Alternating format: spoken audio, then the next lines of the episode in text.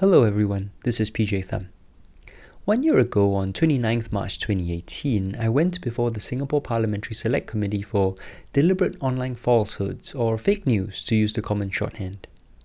To my surprise, instead of speaking about my submission to the committee, I was ambushed with a six hour interrogation about a paper I published in 2013. Or to be more precise, about one paragraph in that paper about Operation Store, the 1963 arrest and detention without trial of over 112 opposition politicians, trade unionists, and activists. Why did the Minister for Law and Home Affairs torpedo the Select Committee, destroy its credibility, and waste all this public time and money over a paragraph I wrote in 2013? In this lecture at the University of California, Berkeley, I explain how historians understand Operation Cold Store and the historical evidence surrounding it, how this relates to the mechanisms of and justifications for social control in Singapore, and the hierarchy of priorities that influences decision making for the governing People's Action Party leaders. The slides and the transcript of the talk are available on the New Naratif website. Enjoy!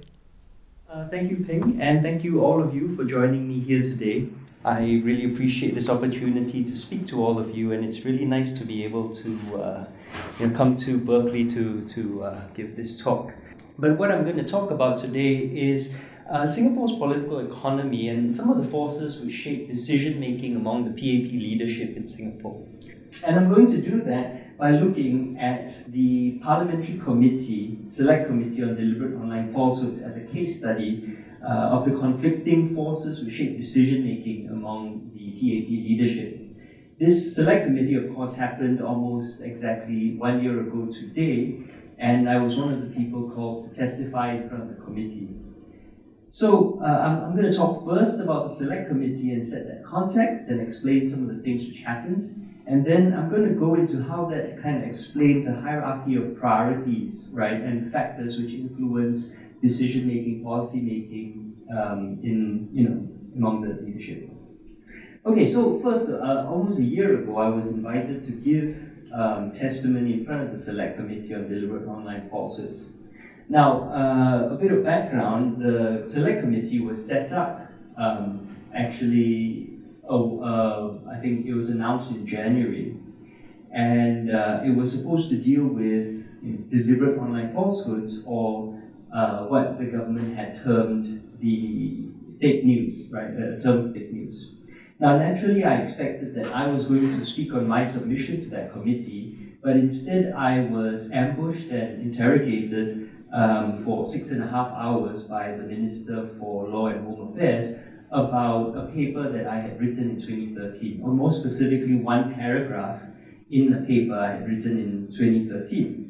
Now, I, I think he behaved rather inappropriately. He sought to bully me, to attack me, to discredit me, and uh, you know, tried to, to tear me and my work down, and even at one point compared me to a Holocaust denier, which is, of course, you know, um, unacceptable behavior. But then when he failed to poke any holes in my academic work, the PAP government, the establishment, then commenced um, a range of uh, ad hominem attacks uh, and a lengthy smear campaign on me, which continues to this day, right, with lies published about me online. The chairman of the select committee actually went on to then accuse me of um, trying to, of, of taking part in a conspiracy to subvert Singapore's parliamentary processes and uh, my company, New Naratif, was um, refused registration in Singapore, right, which amounted to a de facto ban of our operations in Singapore, and accused of being quote unquote contrary to Singapore's national interests and a vehicle for foreign interference in Singapore's politics. Later on, when the official report of the Select Committee was issued, it included a section which uh, declared that I had lied to the committee and uh, because they couldn't disprove any of my academic work, they said that I had lied about my academic credentials, which was, of course, um, you know, utterly outrageous, and uh, that my testimony was being set aside because I lied about my academic credentials and my affiliation with the University of Oxford. So naturally, my colleagues at Oxford came out very robustly to defend me, and academics around the world also came out very robustly to defend me. And the government and the ministers were roundly mocked for their behavior in the select committee and afterwards. And indeed, I think this whole incident has proved rather embarrassing to the People's Action Party government. Um, it did not put them in a good light, and more than that, it, it was a massive own goal um, with regards to their goals with select committee. Now, a select committee has many purposes, right? The most obvious is that it's supposed to be educational. You've got experts testifying in front of a um, committee about an important issue, and the findings written up and put in a report that helps the government formulate policy. But another common usage for it, which we see around the world, including here, of course, in, in this country, is, um, is political theatre right? We see grandstanding, we see political speeches and point scoring. And a third function of a select committee is kind of to legitimize uh, government policy by going through a process of public, public consultation. So if the government can say that they held a process of public consultation, then they can argue that subsequent legislation produced by this committee has been scrutinized by experts and the public alike. So the Select Committee on Deliberate Online Falsehoods had all those three purposes. Um, in June 2017, the Minister for Law and Home Affairs, Mr. K. Shanmugam, already declared that the government would produce legislation on quote unquote fake news, right? He said it's a no brainer. So this is June 2017. Uh, the select committee wasn't then announced until much later, but it was, you know, it, it was made quite clear that legislation was already and complete. Now, this legislation was highly controversial for many reasons. In Singapore, there's been a pattern of legislation being put out that vastly expands the scope of the government's powers and places um, arbitrary decision making power in the hands of unelected officials, right, and therefore unaccountable officials.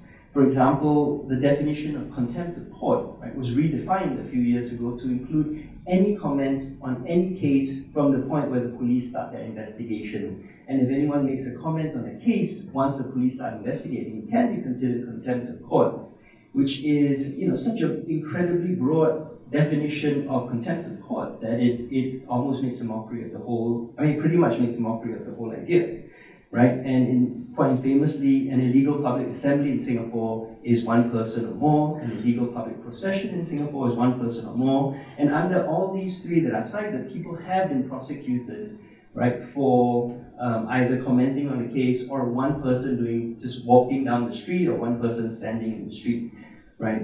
And in each case, the um, the legislation was introduced and rushed through Parliament, and you know, pass through a minimal consultation.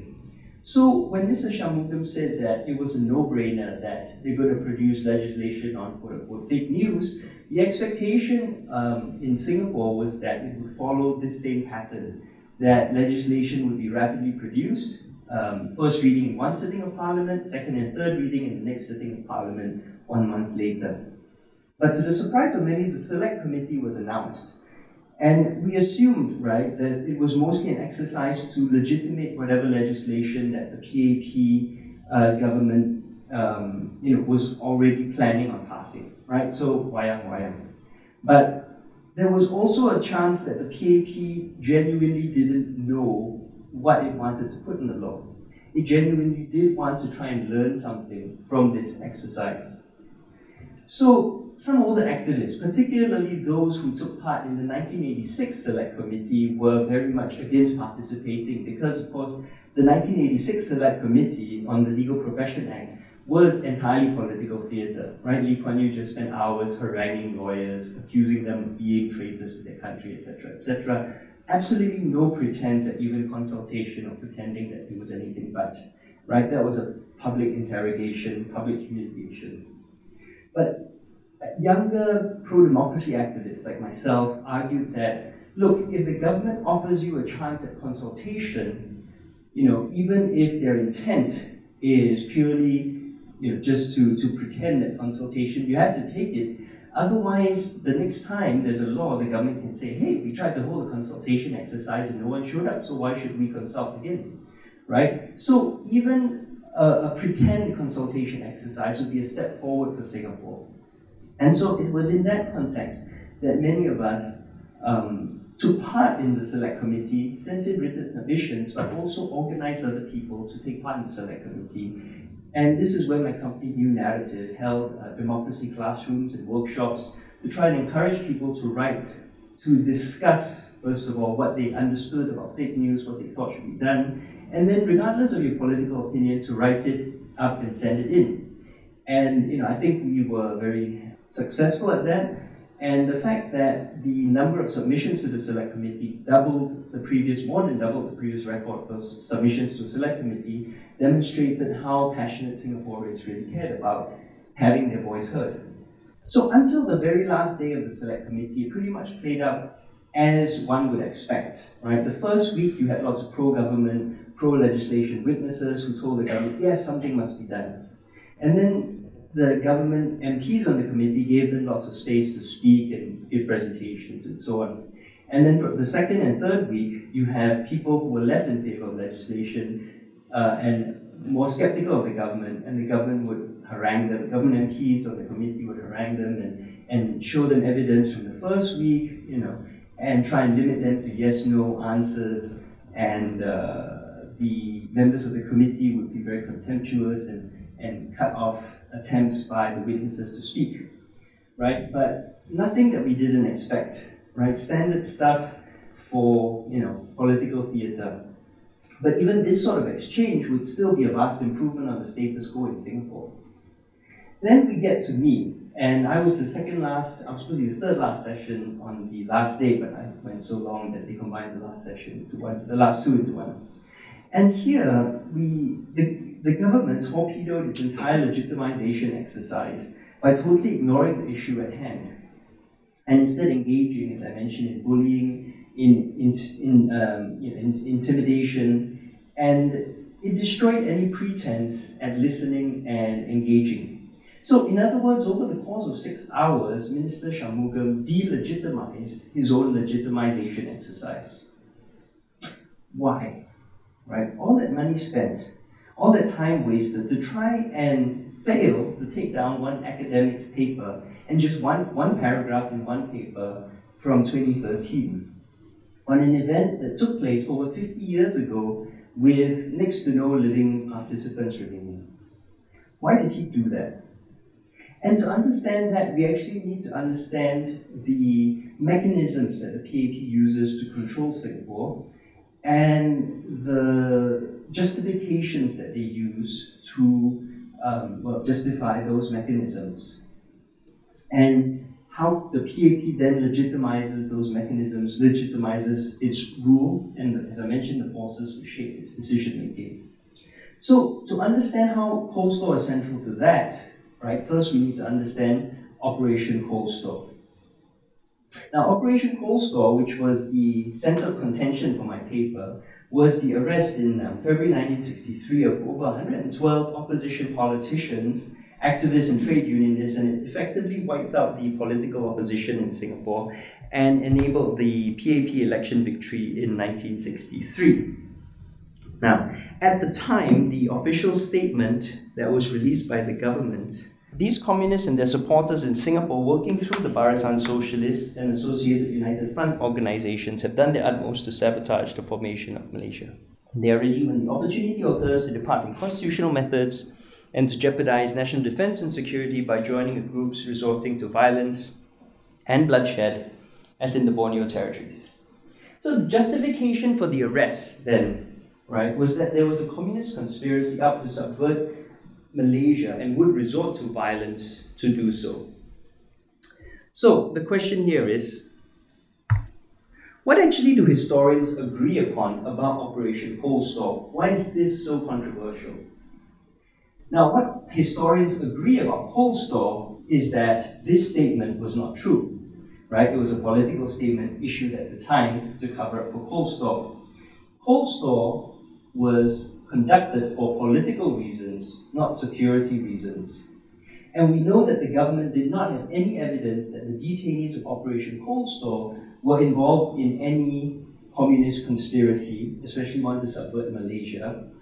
And indeed, we know that the government knew that most of them weren't involved in any communist conspiracy because we have the actual case files that the government used on which, uh, you know, in the Internal Security Council to decide whether to arrest these people or not. And the vast majority of them are labeled suspected communists and suspected communist sympathizers and communist sympathizers, right?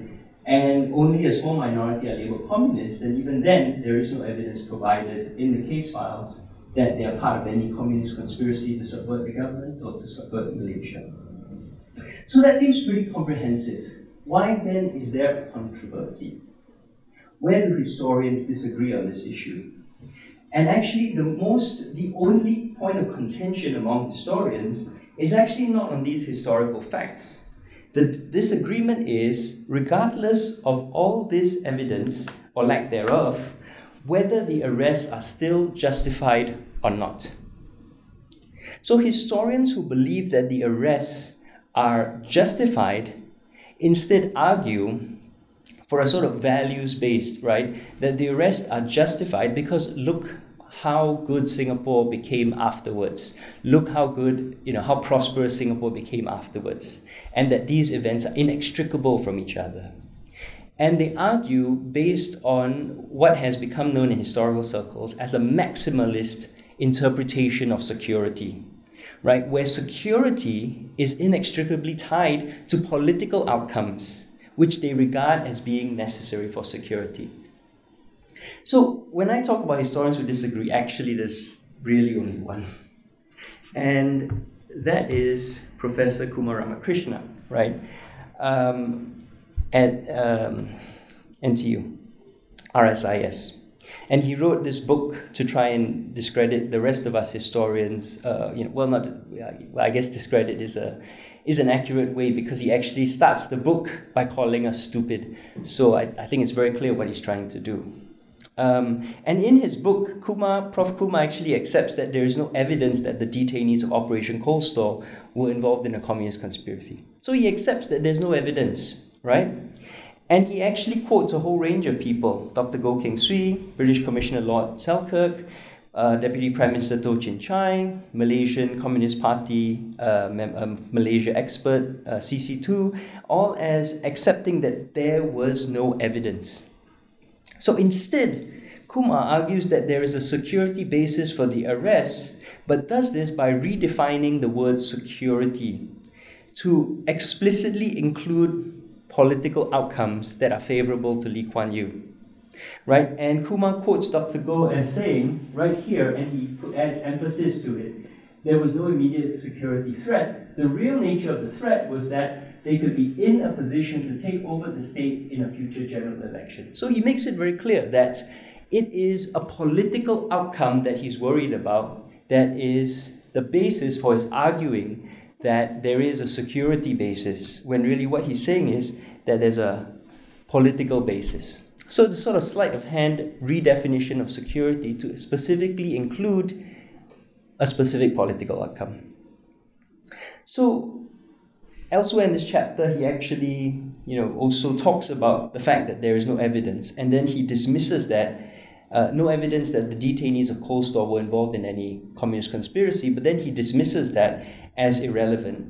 So his argument thus supports the conclusion that political considerations are the primary reason for Cold and that there was no evidence that the detainees of Cold were involved in any communist conspiracy, and instead he expands the definition of security so broadly to include political outcomes. So, you know, it, it'd be like saying in this country, right, the only way to guarantee that terrorism doesn't happen is to re elect the current president, right? That's the argument that he's making. But he's making it from the perspective of having 50 years, you know, had 50 years pass and looking back and being able to say, look how prosperous Singapore is today, right? And that's his, so it's very much a values based argument and a sort of counterfactual what if based argument. You can't disprove a counterfactual, right? It's, you can't, you know, because it never actually happened. It's just a what if.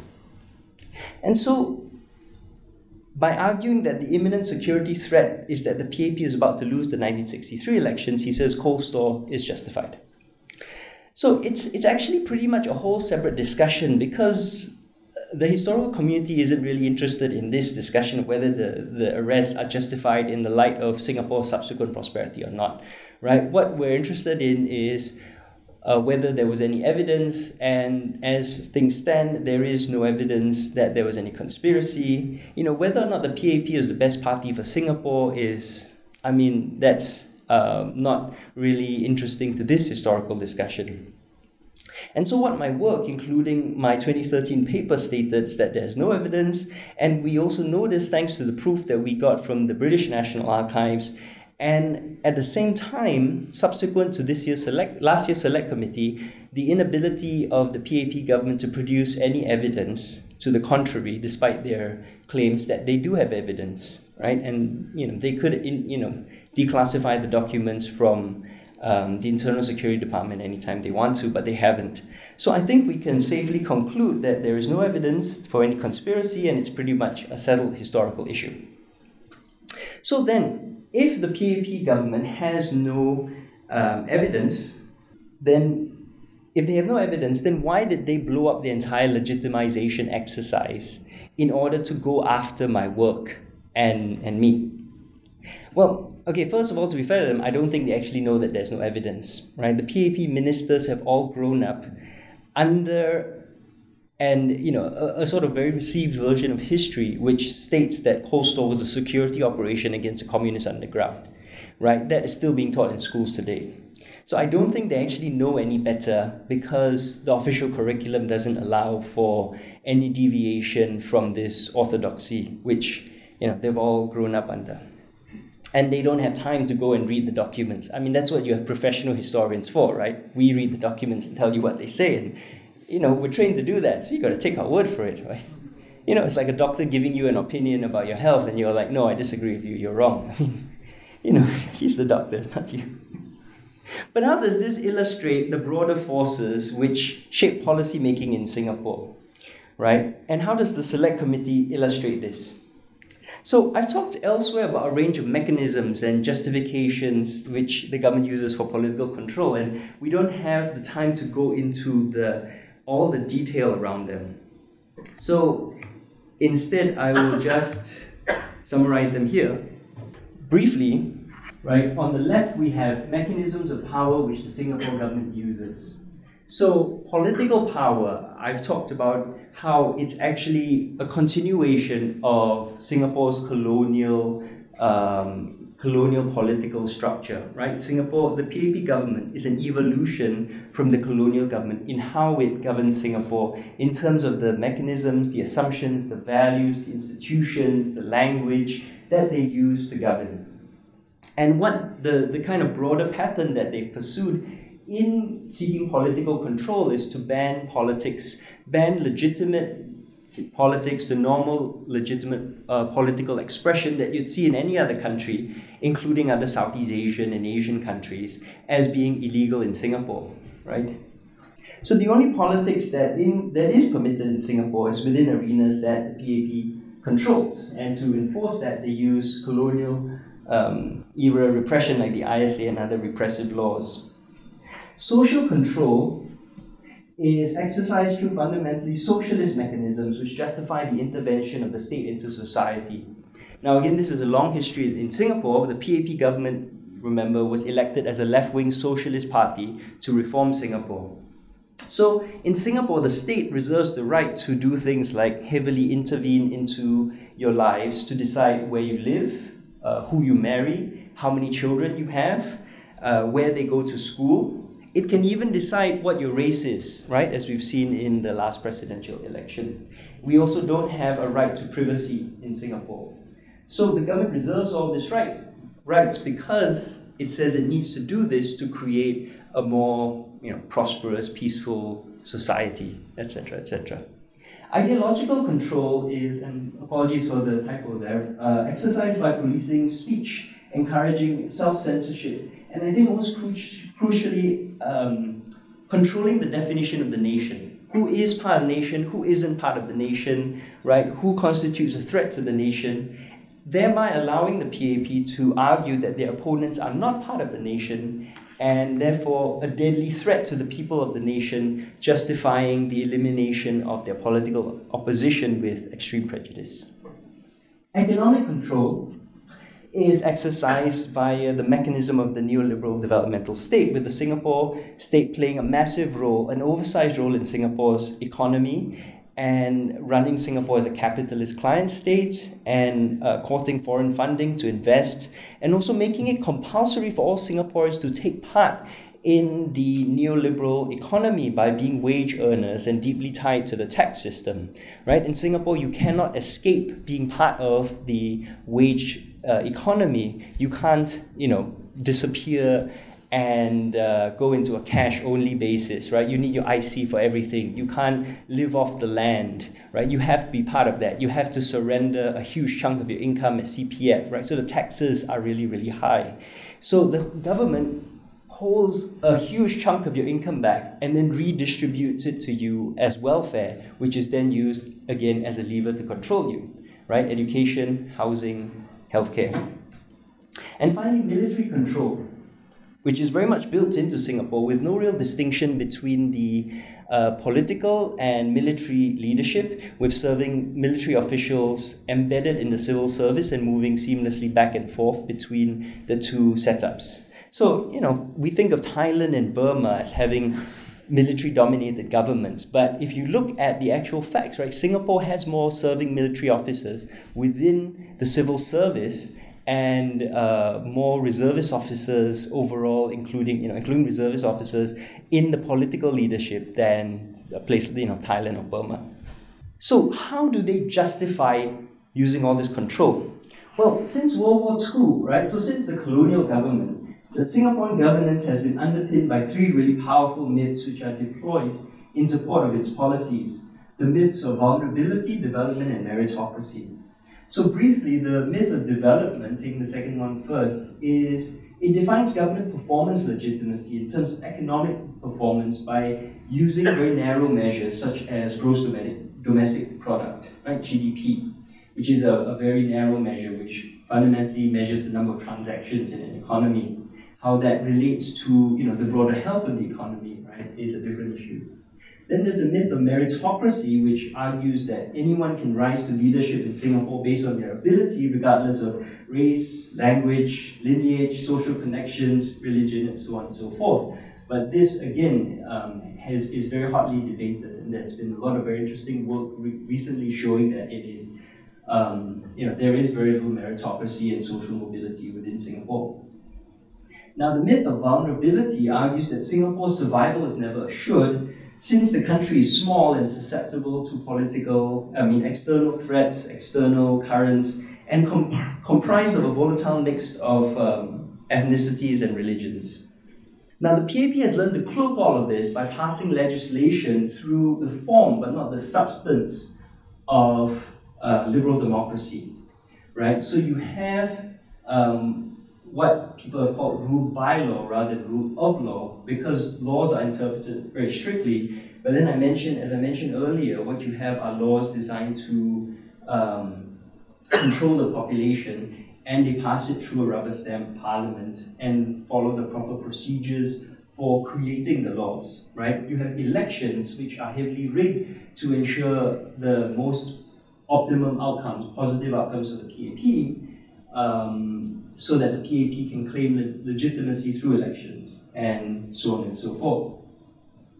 What they also do is they adopt international rhetoric, uh, but changing the actual substance. So when a country talks about, say, things like you know, human rights, rule of law, right? What the PAP means by those things and what other countries or international consensus mean by those things are actually different um, but the PAP has defined those strictly within its own statute to mean one thing, and then they can deploy the, the sort of you know the name for it internationally by saying, look, we have these things. But if you actually go and look at the substance of it, right, they don't amount to much, and definitely not what other, other states would assume that they mean. And finally, critical to all of this also is the idea of technocratic governance, where Political decisions are passed through ostensibly disinterested, impartial, expert bodies of you know, specialists to make decisions.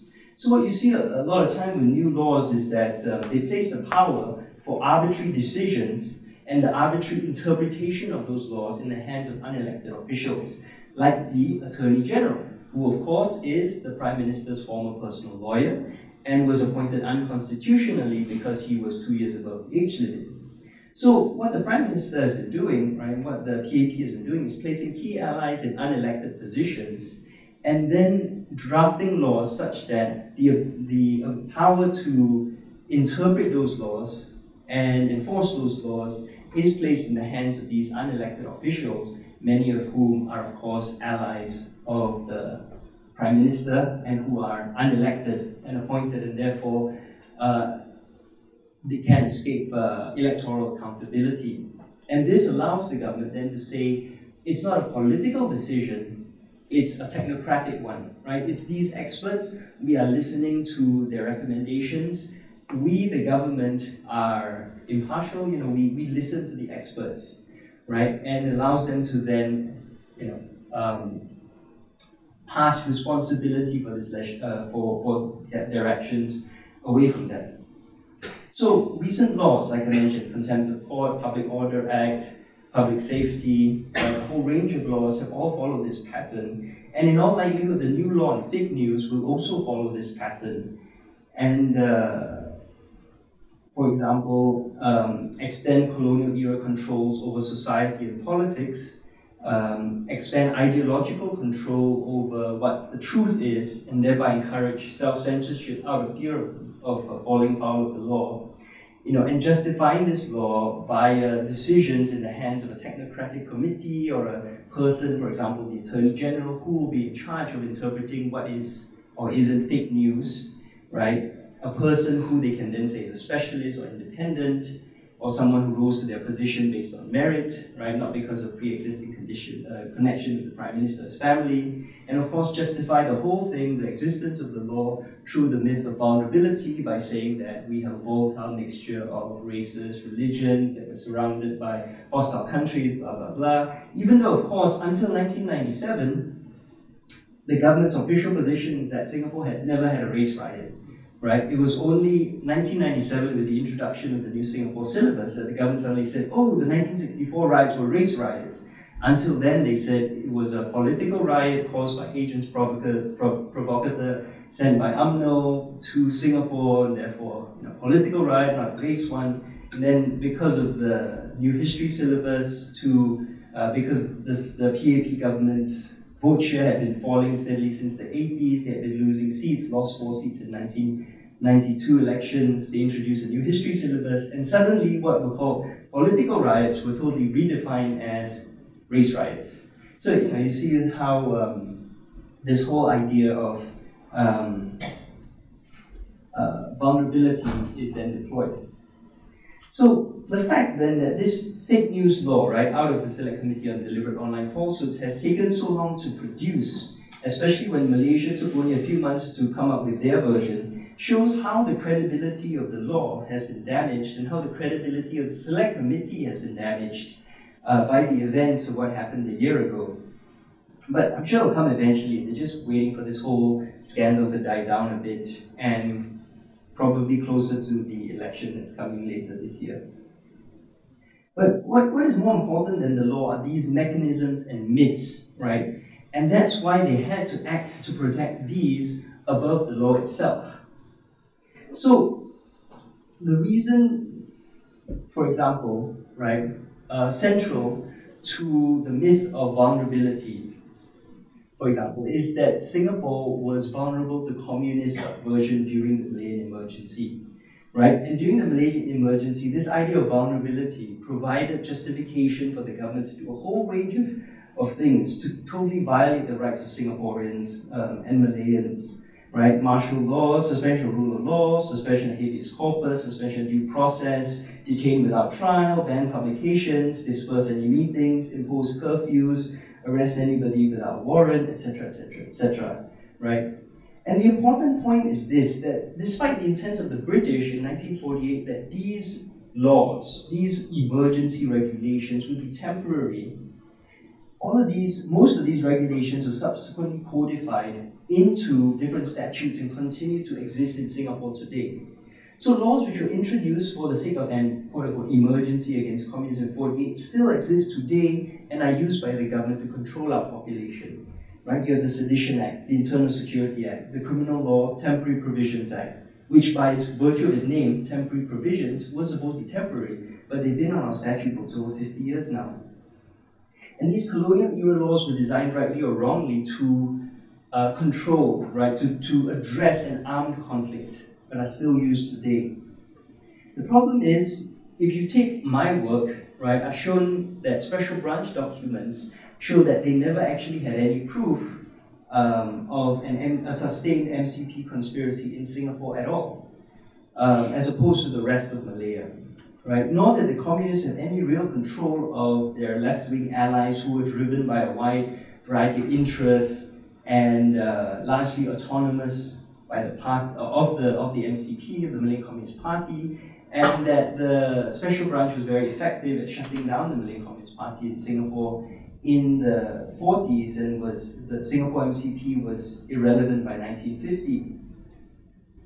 But what the colonial government did as the Malayan emergency receded, right, as they found less and less evidence for communist activity, was to expand the definition of communism so you know more and more broadly in order to justify their repression against the anti-colonial nationalist movement. And so this the peak of this was reached in September 1956 when they were seeking to justify their action against uh, the expanding anti-colonial movement. And so what they did was basically redefine any behavior, right? Any form of resistance to government authority to be communism. So this is a memo from September 1956, where they argued that by encouraging the spirit of revolt and resistance, this weakened government authority and thereby supported communist aims. So uh, Blades, right, the, the then head of special branch, writes here in his conclusions that anyone who acts in a communist manner, whether connected with the MCP or not, right, must be banned. And armed with this document, they then proceeded to arrest and detain and banish a whole range of political uh, opposition, activists, trade unionists, student activists, and dissolve a whole bunch of organizations in 1956 57. Now, if we go back to the this statement, right, issued after Cold Store in 63, this sentence in particular here, to sabotage the formation of Malaysia. Right? We know that at the time they knew that that was a complete lie. Because every single political party in Singapore, including the MCP, was in favor of Malaysia. The right wing Liberal Socialist Party, UMNO, the Labour Front, the PAP, the Barisan Sosialis, right, they were all in favor of Malaysia. The dispute was not about Malaysia, the dispute was about the exact form that Malaysia would take.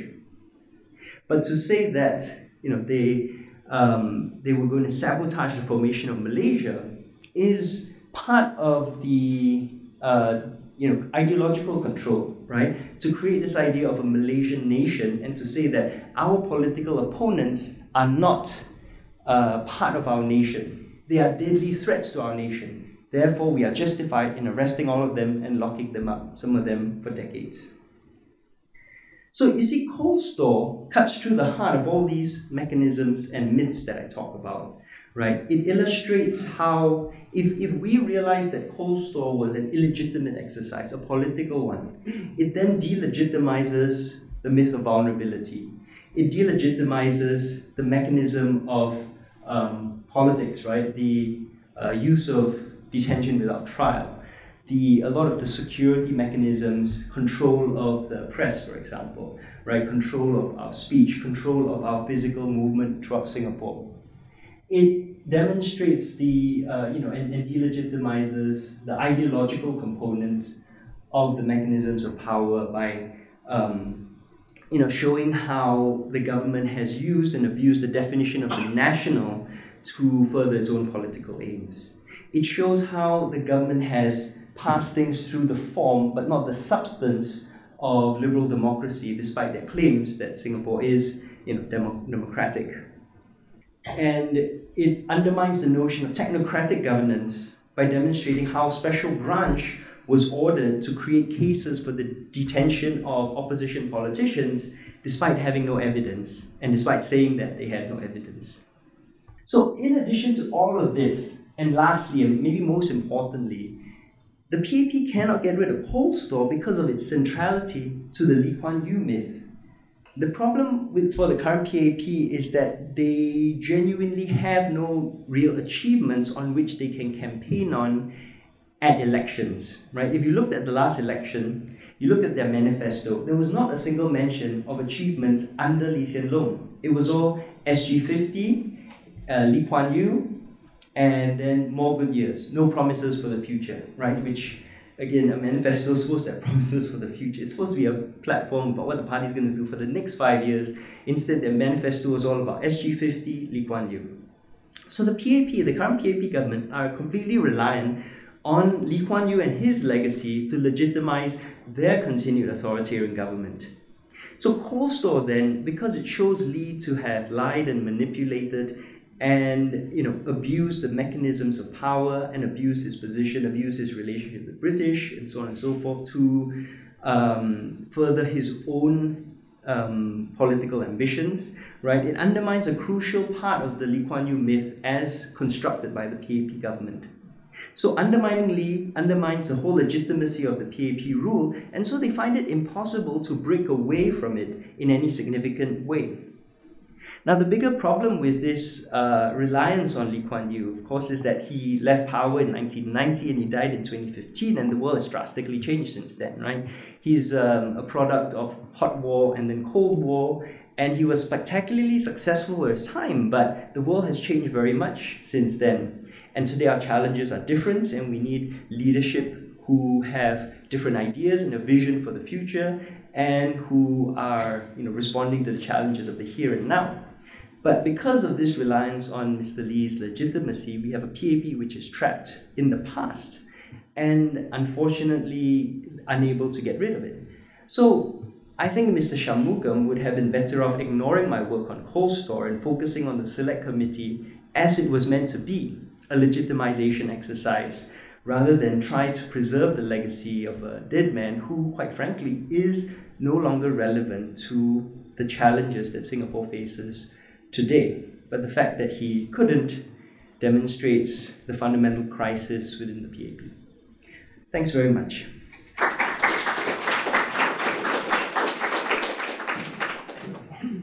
Uh, so Dr. Tom will take questions and I will uh, yeah. pick uh, so hands up, please.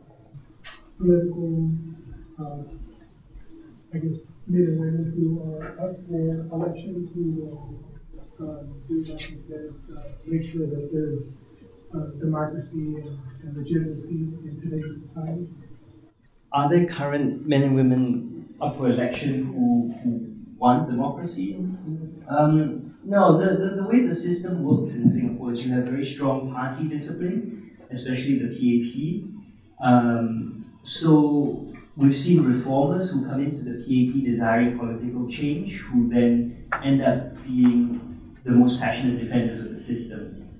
Because the you know this party discipline and the fact that they are able to control uh, so many, you know, they have such powerful levers, uh, this incentivizes I mean, when you have a party with so much power, they they are very reluctant to let it go because I'm sure from their perspective, the fact that they have so much power means that they are able to do a lot more good. You know, I, I do believe that the PAP, the leadership believe that they are the best thing for Singapore and that it's the best thing for Singapore that they hold on to so much power. So if you go in there into this party and you want to change things, you're not going to last very long. And of course, the PAP hold an overwhelming uh, number of seats. What is it, 92 out of 97 seats? Right? Despite getting 60, 70% of the vote, they constantly get over 90% of the seats. So uh, the opposition is uh, minuscule and incredibly weak and divided. So there is really no no one right now who's openly advocating for um, democracy, who is in government there are opposition politicians who advocate for it, but unfortunately they have not been able to get in power or get in, get elected, not even get power. Uh, but even if they did, we use a Westminster system, uh, which is derived from the colonial um, uh, government, and um, under that system, you only need half the seats plus one, right? 50% plus one to have absolute power. So it's not like a US system with a lot of checks and balances. Singapore has a unicameral government, uh, unicameral parliament, which has complete authority in Singapore, and you only need um, you know, um, half the seats plus one to have total power. So there is very little immediate hope for change there. So my question is, going into the select committee hearing, did you expect what happened during the committee, or what expectations do you have going in? Because um, yeah. Yeah, thanks. So as I mentioned, um, I, I really thought that they would stick to this whole legitimization exercise for their fake news law, right? Um, so with the with other pro-democracy activists, they were openly contemptuous. You know, they cut us off. They would uh, what they do a lot of time was um, show something really horrific, you know, images of rape or murder or whatever, and say, "Do you think this should be on the internet space?" no, no, no. You can you can talk more later. Just say yes or no. Do you think this should be on space? You know, and all sorts of horrific things, and just demand yes or no answers, right? And then they'd show evidence from the first week where all the pro government people were, and they say, oh, this expert so and so says that we must have legislation. Do you agree or disagree? No, no, no, you can talk later. Do you agree or just yes or no first, right? So a lot of this trying to force you into narrow positions, and then when you do try and say something, they would cut you off. They'd be, you know, you know, as I mentioned, contemptuous. Um, with a fellow academic, Cherian George, he came in, he actually studies fake news online, right? He is a you know head of the media, center for media at Hong Kong Baptist. So he had very interesting things to say. And they tried to not let him say it. So I was sitting in the audience for a session, and he was trying very hard to talk about the sort of the backfire from passing such a law and how it would undermine trust and create more problems. And he kept pushing to try and say it, until finally they dismissed him and he had to beg for a bit more time to actually say it. So they, they let him say it, but you know, were openly impatient, and then finally when he finished, they said, okay, thank you, you can go. So it's that sort of attitude that I expected, right? With my submission, I, I, I, my, the main point of my submission was, if you want to have a fake news law, fine. But the main producers of fake news worldwide, including Singapore, are governments right? And what are you going to do to stop governments from abusing this, um, you know, to for political outcomes? Because we we may have an honest, non-corrupt government now, but that's no guarantee that we have one in the future. And so, what I was going in there to say, what I want to say is just as long as the government is treated equally under this law, right? That is the most important thing, right? If you want to create, a, you know, crazily restrictive law, you know, um, I would disagree with that. But for me, the most important thing is that everyone must be equal under the law. So that's what I was going to talk about. I expected they'd be very contemptuous, they, you know, mock me and everything. Uh, but instead, my entire submission was completely ignored, and instead they focused on the, you know, on, on the paper I wrote in 2013. Uh, hi, uh, could you shed some light on your purported meeting with Mahathir and like, the alleged reports of you wanting him to spearhead democracy in Southeast Asia?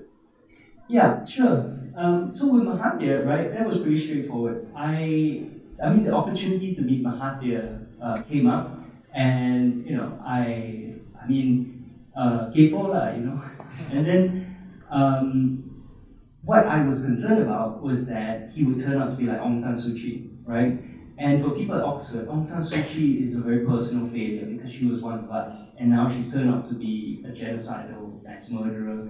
And the last thing I wanted was for Mahathir to get back in power and start doing all the nonsense that he did in the 80s and 90s again. So I talked to him about his legacy as a leader of Malaysia, and in that context, I talked about how he could really send an example to Southeast Asia and the world.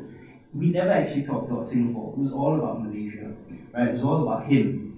But of course, he rejected that and he argued that Malaysia was not ready for liberal democracy. So I was disappointed, but not surprised. It's still the, you know, he's still the same Mahathir, still sharp, right? He's, you know, still there, still politically very savvy, but he hasn't changed since the 80s and 90s. So that was the context of my statement, where I wanted, you know, the statement I put on Facebook, which was of course later misinterpreted and exaggerated, like how, excuse me, sorry, like yeah, exaggerated, was um, was aimed at him, not at the Singapore government or the Singaporean people, but him saying, the people of Malaysia elected you with great expectations to lead Malaysia into a new era of democracy, right? Or at least to protect the democracy, not to backslide, right? And this is your chance to build a legacy. So that that was what the meeting was about. It wasn't, you know, not, nothing at all about Singapore. But of course, as I mentioned, the, uh, the smear campaign against me by the PAP government has not ceased, and they seized upon that as a chance to smear me further. Okay, so there are two questions on the side. Uh, uh, yeah, maybe the first one. Thank you for a very interesting talk. I'm interested in the role of the U.S. and maybe the EU, like in um, recent years. I'm, I'm just wondering if any members of the U.S. Congress or any recent administrations um, have expressed a criticism of the situation in Singapore and support for you know more pro-democratic forces, or is it just sort of par for the course to the extent that Singapore, you know, is favorable to the West and it helps make money for Western financial institutions and Western technology companies. The EU and the US just kind of look away and just not, they're not interested in these issues very much.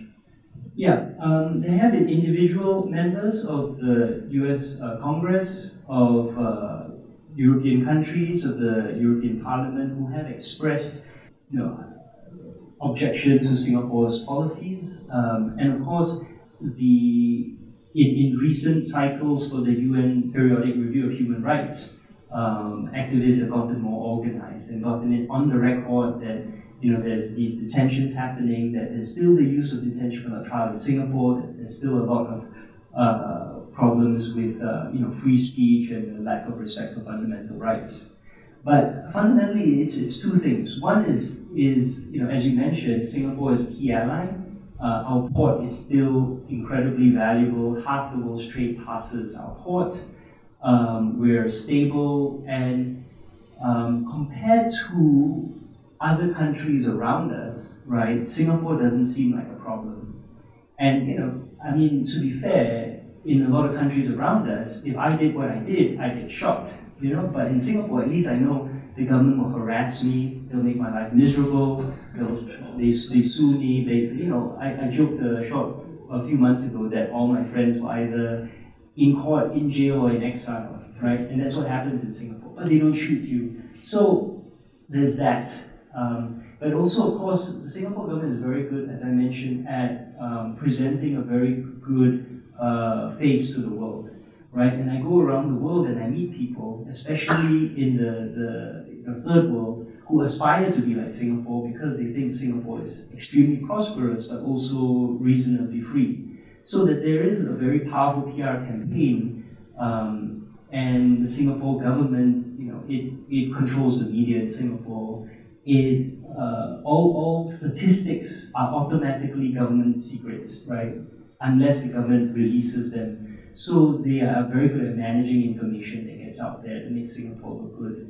And they love to trumpet it when Singapore does well on any international measure. You know, so um, it's a combination of all these things, right? So I, I know that individual politicians in the US and EU have expressed unhappiness, but when there are so many other far more pressing problems you know, for them. And of course, I think in it was stronger in the 90s, um, but today the US and EU moral leadership has declined somewhat, so it's not as powerful as and as not helpful as it, it used to be. But of course, I, I believe Singaporeans we need to you know, fight for democracy ourselves, right? The last thing we want is another country to come and impose democracy on us, you know, which comes back to the Mahathir point, right? You know, countries should fight for democracy that works for them in their own context, and we need to do that ourselves. And it's our responsibility, not someone else, to come and help us. So allies are great and helpful, but ultimately, we need to, to get up and get going. Jack? Uh, hi, PJ. Uh, Yeah.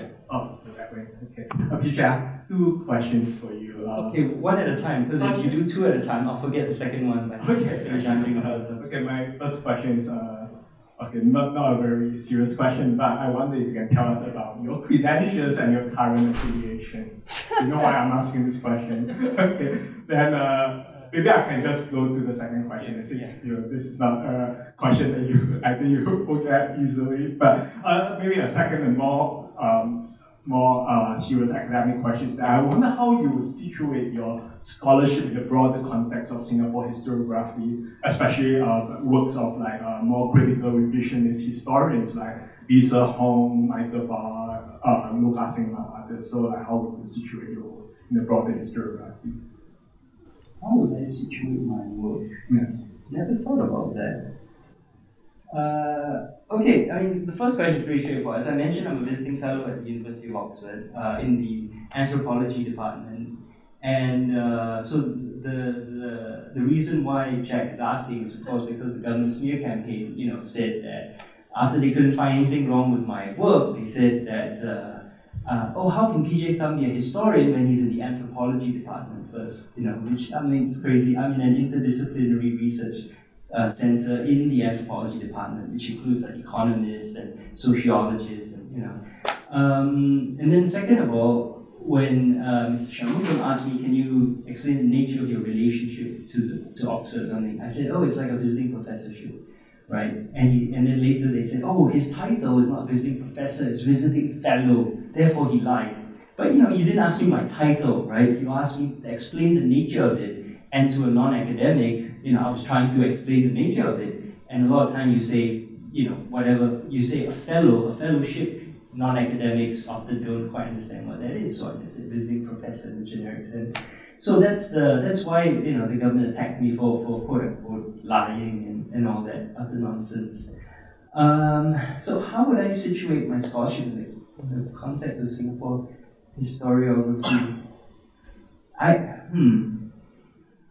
You know that, that that question requires me to look at myself as a you know from a historical point of view, um, and I've never really thought about that. Um, I think if, if I can fall back on what I've written in my uh, my PhD, my books, my journal articles, how I've contributed to Singaporean historiography, is chiefly um, by looking at the Chinese newspapers, by trying to bring out more vernacular voices, right, uh, into Singaporean historiography. Um, I think other people have chiefly worked in English, um, even as they've also sought to bring out more subaltern voices. You know, Kah Seng works, uh, his work was on uh, Swee and people who were resettled because of that. He's worked on uh, leprosy, uh, so know, medical history. Uh, same with uh, you know, say Liew Kai Khiun, uh, Lim Cheng Tju. You know, they've, they've all worked on different aspects, but chiefly in English. So when I tried to, when I was doing my PhD, I realized that in uh, Singapore in 1957, according to the census, you know, 11% of Singaporeans were fluent in. And if you wanted to really tell the story about Singapore's biggest, greatest, strongest ever nationalist movement, you have to tell the story in English, uh, sorry, in Chinese and Malay, right? Because that was the operational language, that was the language that the leaders were talking to the people in. So I sought to look at Chinese sources, 10 years worth of Chinese sources, and analyze how uh, people who spoke and wrote and thought in Chinese saw the situation, which was drastically different from the English language. So I, I think that's my main contribution uh, to the historiography, kind of open that door. I, I wouldn't say that, uh, I mean, for those of you who are Singaporean, if I tell you I'm an ACS boy, you'll understand that my Chinese is not the best, right?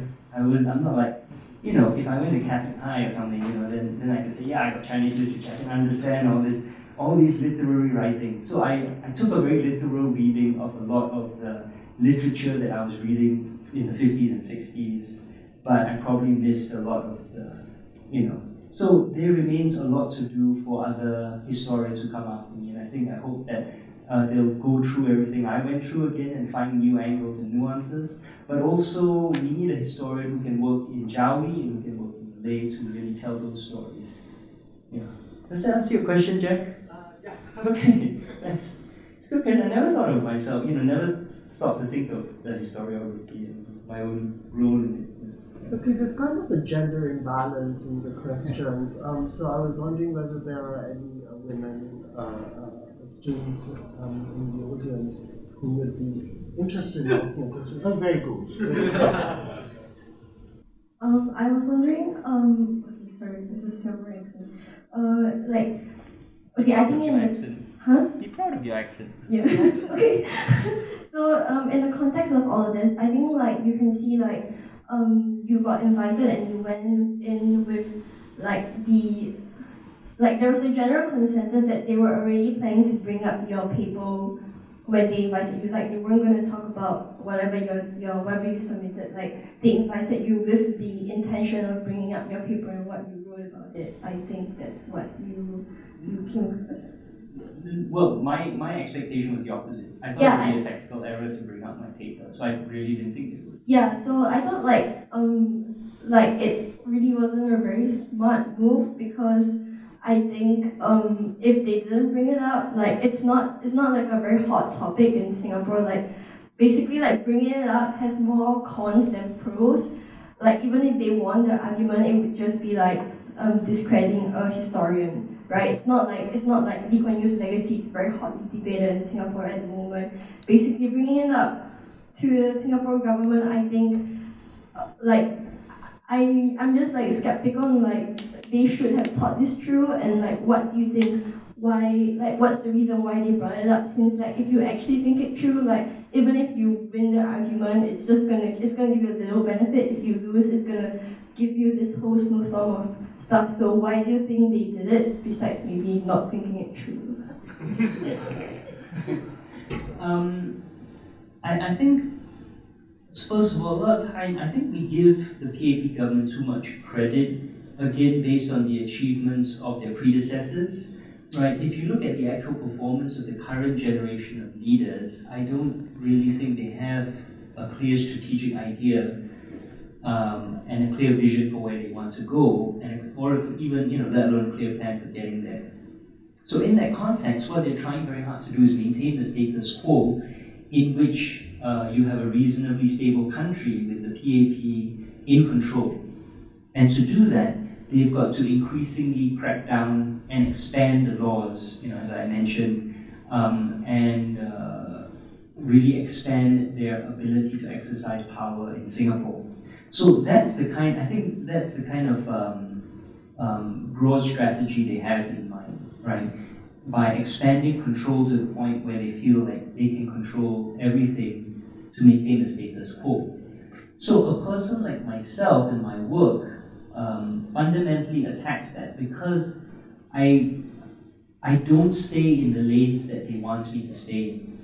If you think about opposition politicians, the government has, um, I, for whatever reason, um, opposition politicians stick to bread and butter issues because they're convinced that that's what Singaporeans want. But that's also the one area that you can't beat the incumbent government in because they have controlled the power of the purse. They can outspend you no matter how many promises you make about bread and butter issues. The government can simply take those issues and you know it could take your policies and adopt them and outspend you and do better, right? So I mean I'm not a politician, um, so I'm not the one trying to get elected. So uh, I I don't want to criticize what opposition politicians are doing, but I feel like they can only compete on things like human rights um, and uh, the you know the rights of Singaporean citizens because that's an area that the PAP can't move from its position on. It can't co-opt opposition policies on, right? But if you think of you know so this context, if you were a government that is very much focused on maintaining control, maintaining power, maintaining the status quo, right? And then someone like me comes along and there's an opportunity to attack me. And then also you're a government which is very used to people breaking and folding, you know, who run scared from you, right? And I think uh, the Minister for Law and Home Affairs, Mr. Shanmugam, um, has uh, a lot of experience with people backing down, right, when he um, intimidates them. So you combine those things, and I think uh, that kind of explains it, right? So a government focused on the short term, on the status quo, uh, expecting me to break, and having no real knowledge of my work as well. It was quite clear he hadn't read my work. And it was quite clear he hadn't even read the stuff put in front of him before he read it. Because at one point he flashed up a paragraph on the screen and he read, sorry? Um, he pointed to it as evidence for his point of view. And I pointed out, he, so he was saying, you know, why didn't you cite Chin Peng? And I said, Chin Peng doesn't, didn't know what was going on, there's no point citing him. And he said, well, here's a paragraph, you know, and this is by Chin Peng. And then I read it and I say, it says right there, the bottom paragraph, Chin Peng says, we didn't know what was going on in the Barisan, we had no control over the Barisan. And then Shanmugam realized he made a huge mistake and quickly moved on. Right? So he hadn't really prepared for that either. So I think you put those all together, and I think that uh, they hadn't really thought it through, you know. And it was chiefly just, hey, here's an opportunity to whack this guy, break him, and let's do it, and we'll break him, and we'll move on. And they did not expect um, that I would be able to successfully, you know, turn the tables on them. Also, Dr. Thum, you spoke a little bit about the means of control that the PAP use. Um, so, how do you place the leadership succession, and uh, where do you see the means of control moving? Do you think it will be loosened a little bit, or will it change in form or style? Yeah, what are your thoughts on? Yeah, thanks for that question. Um, every time I, I give a talk, I always get, uh, you know, the counterfactual, what if, the question to predict the future, you know, and also sometimes the question about, surely you can't argue that Singapore is a success. And I'm like, yeah, I'm not arguing that. I'm talking about how they, you know, control. Anyway, so, you know, questions about, the, the reason why I said this, question about the future, I, I, I'm loath to predict because uh, I'm a historian, we explain the past to help us understand the present, but the future, you know, what I think what I can say is uh, the choice of Heng Swee Keat, right? He is, uh, I think, a consummate civil servant, and I think he's a very good civil servant, but he's not a politician. And there's a reason why there's a difference between politicians and civil servants, right? Politicians need to inspire, they need to lead, they need to uh, take strong positions and give a vision for our future. And then the civil servants execute regardless of who's the government, impartially, fairly. Right? So there's two different roles. But what you're doing is taking a civil servant and placing him in a leadership position. So what you're guaranteeing is the status quo, basically, because civil servants, temperamentally, by training, by experience, are not going to deviate. They're managers, right? They're very, very good managers, and a, they play a really important role, but they're not political leaders. So by choosing someone like Heng Swee Keat, they're sending that, I think, message. I think what they want is, again, maintain the status quo. And of course, Heng Swee Keat, former private secretary to Lee Kuan Yew, close ally of the Lee family, right? It's quite clear that the Lee family will continue to be in charge, in power. I think Lee Hsien Loong will stay on as senior minister. And, uh, know, there's all sorts of rumors about other members of, of the Lee family entering, you know, joining politics at the next election. Um, could very well be. Um, but uh, yeah, fundamentally what they're doing is um, putting someone who's a manager. And so I don't really see any change as long as Lee Hsien Loong is still there because he will continue to uh, you know, pull the strings and give the orders from his position as, uh, you know, as senior minister. I think the real change will come when Lee Hsien Loong leaves the scene. And of course, he's um, not in good health and he's getting quite old. So uh, Heng Swee Keat has already shown that he doesn't have the stomach to do some of the really nasty things that the PAP, uh, previous PAP, or even current PAP government uh, do. But then, of course, uh, Mr. Shanmugam does have the stomach for that. He will likely still be. So it's unlikely that there will be any change in the immediate future. Okay. Yep. So I, yeah, I understand you're not a politician, you're a historian. Mm-hmm. But um, personally, do you have any uh, political ideology, or what do you think the government should be doing differently, or yeah, what, what should people do to you know, inspire change in the government? I think um, you know this is why I founded New Naratif, right? I realized, oh, I, I, I feel like um, what we really need in Singapore is to really encourage dialogue between Singaporeans and to really get us talking about important issues with each other. And that's what we're lacking. So, what I think we should be doing is organizing ourselves more to create change. We can't expect the government to do it, right? And Singapore has a long history of direct democracy where as people shift, as um, you know, as the values of the populace, uh, the citizenship, citizenry shift, the government shifts with it. Of course, it's a two-way street. The government's policies have also shifted Singapore's, you know, Singaporeans' values, right? Like the government likes to say, Singapore is a conservative country, but that's a direct result of government policies to make it more conservative since the 80s. You know, so it works both ways. But I think we need to organize ourselves better for change and New Naratif. If you remember uh, when Peng introduced uh, New Naratif, um, it's a platform for research, for journalism, for art, and community organization.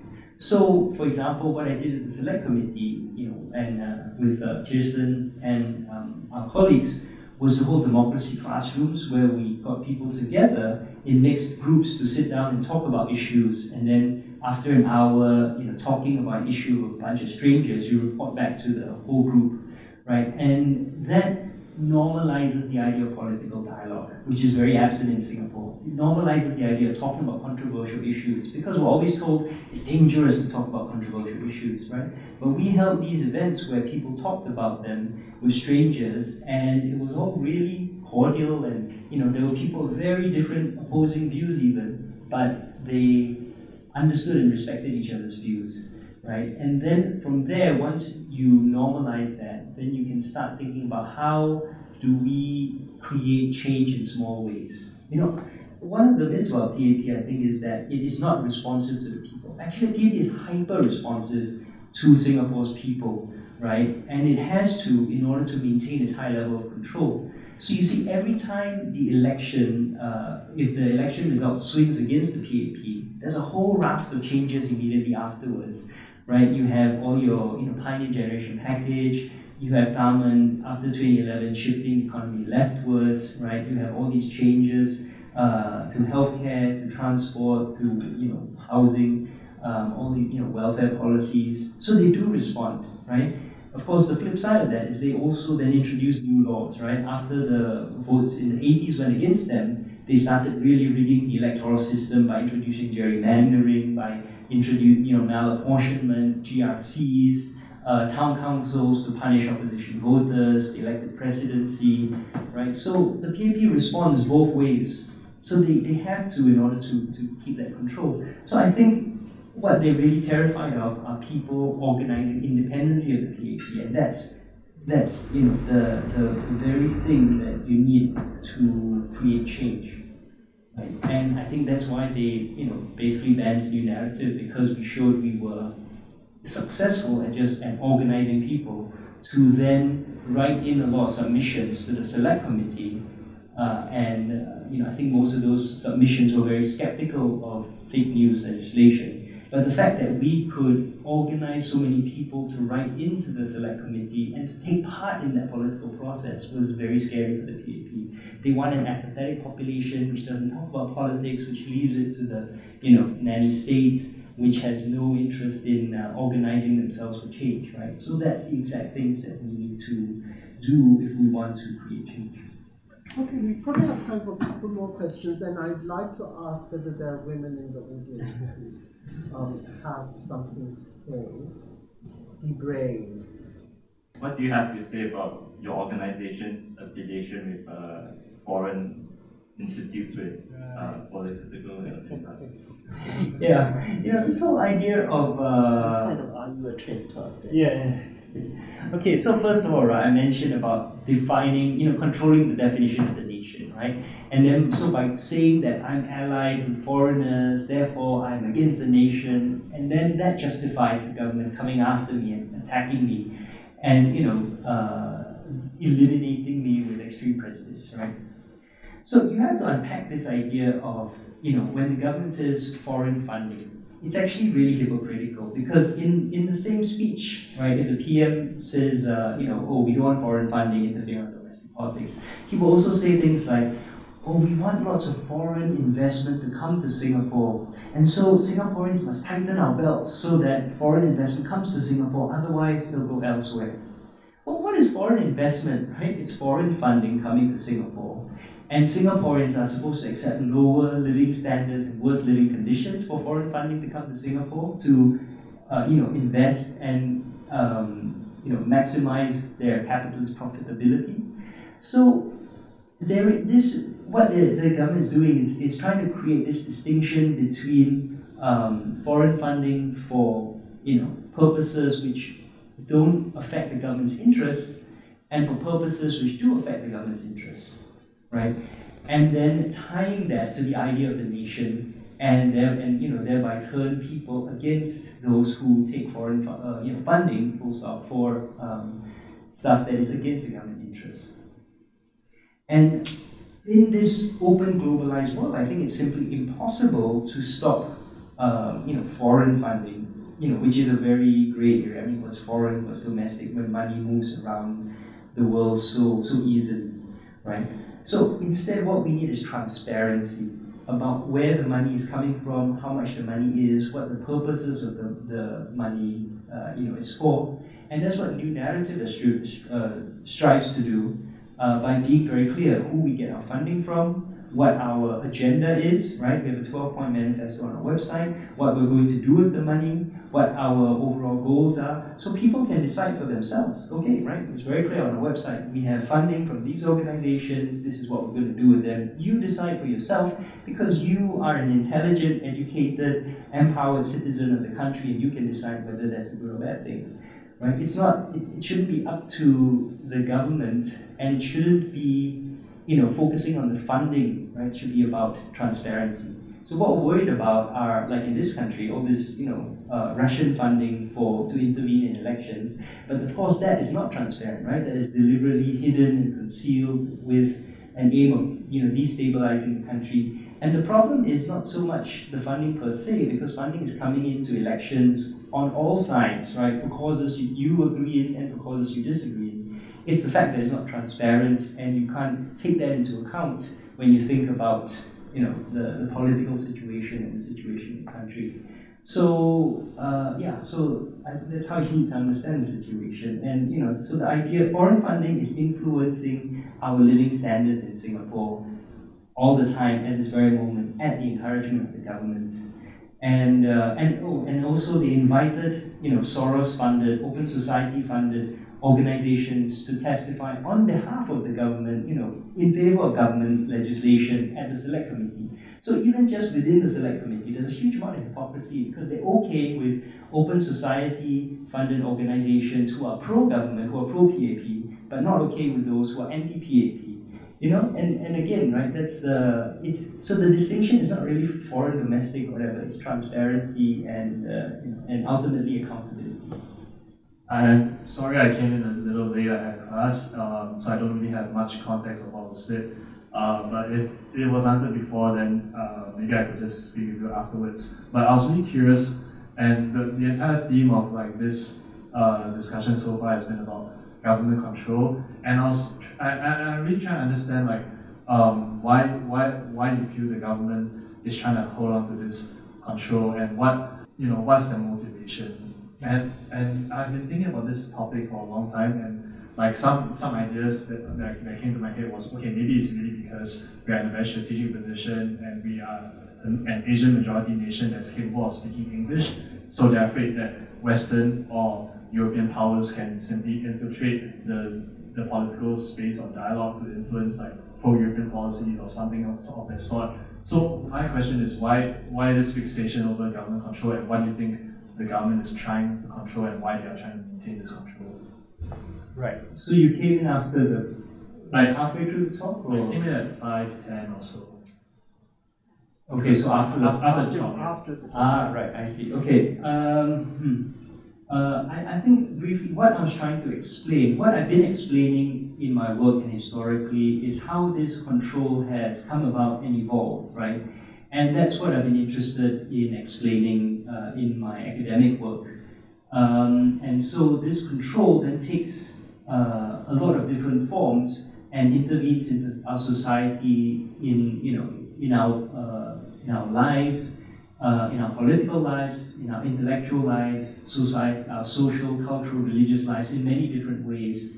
And so in other lectures and other research that I've done, it's been about how this evolved over the years. And um, so it's not really just one thing now, you know, it's not about a response to a specific thing. But if you look at PAP, uh, the PAP government from 1959, um, they have followed a, uh, this long-term steady pattern of centralizing control within themselves uh, to increase their ability to shape the nation and its outcomes towards a direction, towards a vision. And under Lee Kuan Yew, there was a very strong vision, which changed a lot in his time in, power, right? But he always had a vision, and what he did was centralize more and more control under his grasp in order to execute that vision. And so um, that's why we have a government which has the ability to intervene so much into our lives. And I mentioned earlier, you know, our government can, can determine where you live and who you marry and how many children you have and where you where they go to school and it can even tell you what your race is for political purposes, right? So um, all of this was actually created to try and create a more optimal, better society along the lines of Lee Kuan Yew's vision. So it's really, uh, you know, if you want to learn a lot more about this, actually, there's a good book by Chris Tremewan. It's uh, it's it's actually a bit old now. It was published in uh, 1992, I think. But it, it really explains, it's called The Political Economy of Social Control in Singapore, and how the PAP government just kept accumulating power for the goal of transforming Singapore's economy, society, politics. And then after Lee Kuan Yew leaves office, the problem is that the PAP slowly starts to lose a vision for where they want Singapore to go and become more and more defensive of their position in Singapore's politics and society. To the point where I argue that in the last two decades, they are now increasing power for rather than accumulating power to execute a vision, they're accumulating power to stay in power. And so they've become very, you know, moribund intellectually. There's no, there's no vision. They don't know where they're going, right? But what they do know is if they want to preserve their role in Singapore and preserve the status quo, they need to keep accumulating power because um, Singapore's population is growing increasingly restive and unhappy about where the country is going. But then, of course, as they continue to expand and accumulate more power, they upset more people, right, by taking away people's choices and uh, people's um, sense of agency and control over their lives. And so they need to accumulate more power, right? And so it's like a bicycle, right? Right now, they've got to keep pedaling to stay, you know, upright. The moment they stop pedaling, they're going to fall over. But they're pedaling the wrong way down, a, you know, towards a, a, a chasm or something. Um, so, so yeah, so it's, it's sort of broader history of power in Singapore rather than a response to a specific problem. And this is something I caution people about when you think about Singapore. You've got to understand that when you have a government that's been in power that long, they've accumulated a whole lot of historical causality and a whole lot of baggage, and they've got to keep justifying that. And so they keep changing their story along the way. So never take, for example, what Lee Kuan Yew says at any given point as gospel because he's responding to a very specific set of political circumstances.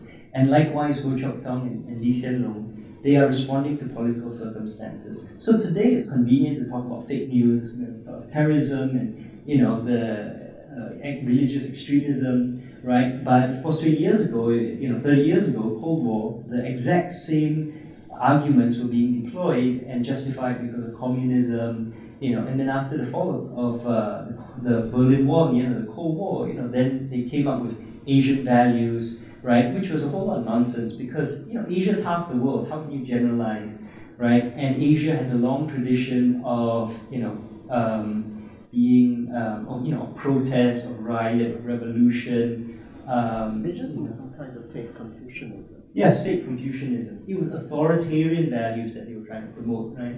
So you know, it's again, it's it's it's, it's just responses to specific circumstances. So don't think about just this, you know, here now. But remember, there's 50 years of baggage to justify. Yeah. Well, let's thank uh, Dr. Thum for such an inspiring talk.